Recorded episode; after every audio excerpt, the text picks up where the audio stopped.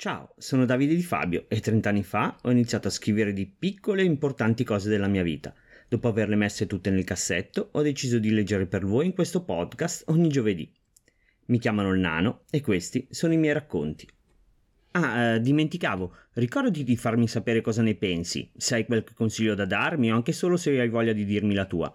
Scrivimi su Telegram o su Instagram. Il contatto è facile, cerca Davide Di Fabio, che poi sono io. Ti aspetto! Ma ora cominciamo.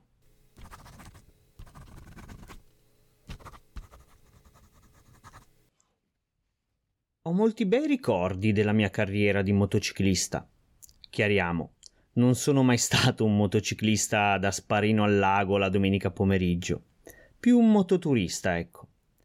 Per anni hanno deriso il mio CBR dopo l'installazione di un fantastico bauletto rigido da 42 litri. Sì, lo ammetto, però come in tutto quello che mi riguarda, la funzionalità batte l'estetica. Tant'è. Però quello che più ricordo con un curioso mix di gioia e nostalgia insieme sono l'uscita in solitaria del fine settimana. Rigorosamente in solitaria. È quello che più si avvicina al mio senso di libertà. Mi manca?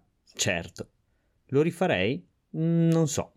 Sono convinto che ogni cosa abbia un giusto momento e che la storia che non sia mai troppo tardi per fare quello che ci piace nasconda tanti se e tanti però.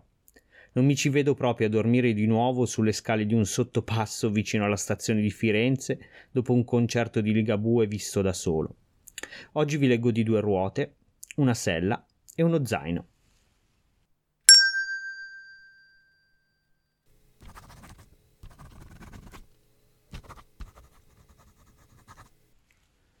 Cominci a prepararlo almeno dal giovedì, perché il giro in moto del weekend è una cosa che devi fare bene, investita com'è da una sacralità magica in cui tutto deve essere organizzato a puntino.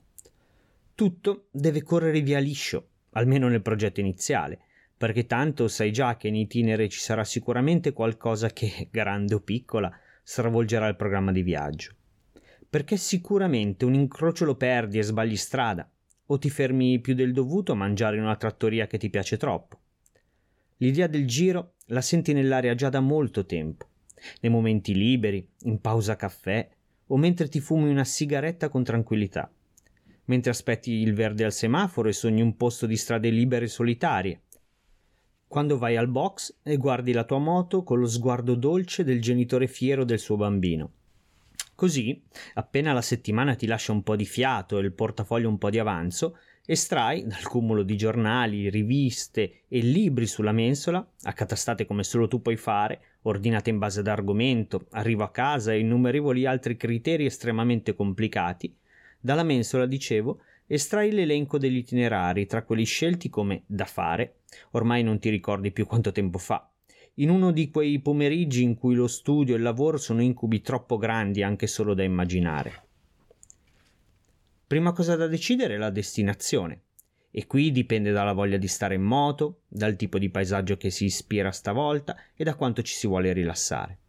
Sempre che si parta da soli, perché se no la scelta diventa una pericolosa contrattazione. Chissà se a tutti andrà bene la meta proposta, o la durata, o i chilometri, o la sfacchinata. Se invece sei da solo, il criterio è molto semplice. La stanchezza chiama pianura, il divertimento chiama montagna e il riposo chiama collina. Seconda fase. Selezione degli itinerari che se la giocheranno. È questo il momento in cui entra il gioco la fantasia, perché puoi benissimo leggere la descrizione di ogni percorso, le attrattive che offre questo o quel posto, ma se non ce la fai a creartelo in testa, pensando di esserci davvero, beh, la vacanza potrebbe liberarsi un viaggio completamente diverso da quello che hai voglia di fare. Pagina dopo pagina ti materializzi in castelli semi diroccati o paesini lungo lago, dolci colline di vigneti o aspri dirupi su strade scavate nella roccia chissà da chi e chissà quanto tempo fa, per quale motivo e a quale prezzo. Gli occhi e i pensieri si muovono febbrili tra le righe. Poi hai deciso. Un'ultima occhiata alle foto dell'articolo, al periodo consigliato per la gita e ai vari dove mangiare e dove dormire, utilissimi per capire il budget necessario. La fantasia lascia spazio al senso pratico, leggermente condito da quel maledettamente malato vizio che mi segue ad ogni vacanza, breve o lungo che sia, in moto, in macchina o a piedi. L'elenco zaino. Fondamentale, chiaro, sicuro. L'elenco zaino stende sul viaggio un velo delicato e robusto di certezza. È il mio punto fermo, le fondamenta su cui poi si costruisce tutto il resto.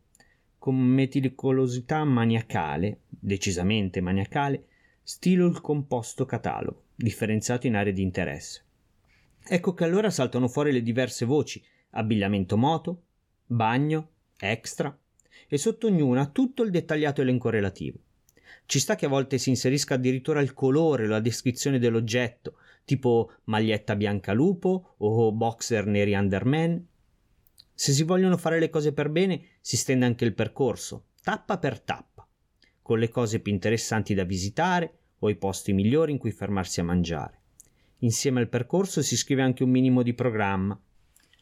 Percorso e programma sono gli aspetti del viaggio che maggiormente nascondono vaghezza e dubbio, proprio perché sono questi quelli che saltano il primo errore. A questo punto manca soltanto la partenza.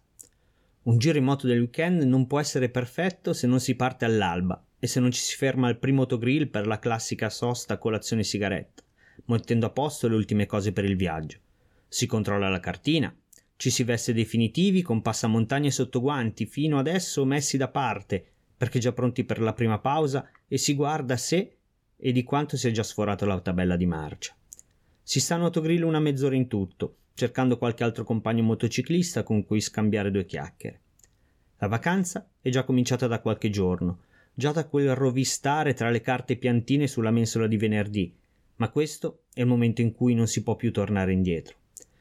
Questo è anche il momento di maggiore tensione, perché non sai né dove e quando arriverai, o come sarà la strada o il tempo.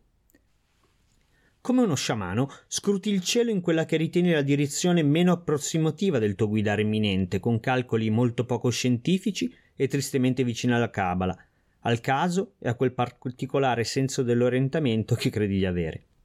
L'unica certezza sta nel fatto che se il cielo è nero, allora la mantella è fatto bene a portarla, e che magari un maglione in più ci voleva. Il resto è solo speranza. Riprendi il viaggio. Da qui in poi ogni viaggio è diverso e carico di aspettative. Puoi fermarti a mangiare a pranzo da qualche parte e se stai via due o tre giorni verso le cinque del pomeriggio cominci a pensare a dove fermarti, se troverai un posto in qualche bettola e se non sarebbe stato meglio prenotare. Ma ogni volta non prenoti e sai che non lo farai nemmeno la prossima occasione, un po' perché non hai voglia di vincolarti al tempo o allo spazio, perché la vacanza era nata proprio per stare lontano da tutto questo, e un po' perché quella sensazione di sottile ansia che precede l'arrivo di una camera d'albergo produce dell'adrenalina a cui non puoi rinunciare. Magari stavolta ti è andata meglio, hai trovato un bel alberghetto a poco prezzo, con una stanza dignitosa e un ristorante che non faccia schifissimo, e ringrazi il caso che ti ha portato proprio lì. Magari la prossima volta ti toccherà cercare per ore e non avrai nemmeno il bagno in camera, ma tutto questo conta poco, perché la bellezza del giro in moto nel weekend sta nel viaggio, nell'andare, e prima di addormentarti pensi già al ritorno all'asfalto che ti aspetta. La sveglia non è primitiva come quella del sabato. Sei stanco, devi un po' riposarti e poi tanto la colazione comincia alle 8. Prepari la borsa nuovamente, scendi e mangi con calma, con la gioia che hai sempre provato facendo colazione in albergo. Poi riparti e forse la strada è la stessa dell'andata ma fatta al contrario, forse una nuova, forse l'hai cambiata la sera prima su consiglio del padrone dell'hotel o di qualche altro motociclista, non importa. Tanto sei di nuovo in sella alla tua compagna di viaggio, ti senti sicuro e in buone mani. La sensazione è quella del ritorno a casa, ma non è mai un ritorno triste tipo quello delle vacanze estive, perché la stanchezza ti fa capire che in fondo casa tua è sempre casa tua e il profumo che scopri aprendo la porta blindata ti intenerisce sempre allo stesso modo. Anche il ritmo è diverso, un po' più spedito, perché ti aspettano per quell'ora e sai che non puoi tardare. Il sole comincia a farsi più rosso, più scuro. Ti avverte che il tramonto è già cominciato e che manca poco all'inizio di quella festosa scia di luci rosse che ti precederanno in autostrada. Fari lanciati verso chissà quali destinazioni, forse anche loro di ritorno, forse appena partiti, forse tristi, emozionati. E anche se viaggiare in moto di notte non è proprio il massimo, per fascino e piacevolezza, beh, lo apprezzi lo stesso, perché sono gli ultimi chilometri di libertà e di vacanza. Senti dentro che il countdown sta per arrivare al fatidico zero. Ora sei a casa, stanco.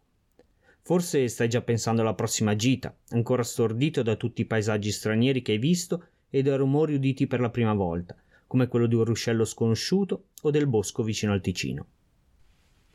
Aspetti la prossima occasione e sai già dove vorrai andare, anche se poi la destinazione non sarà quella, e ti addormenti così, la mente in luoghi ormai lontani, ma finalmente vissuti e conosciuti, cullato dal rumore familiare del motore di una moto e dal fruscio delle ruote sull'asfalto. Ringrazi te stesso per quello che sei riuscito a fare, ma non ti biasimi per quello che hai perso.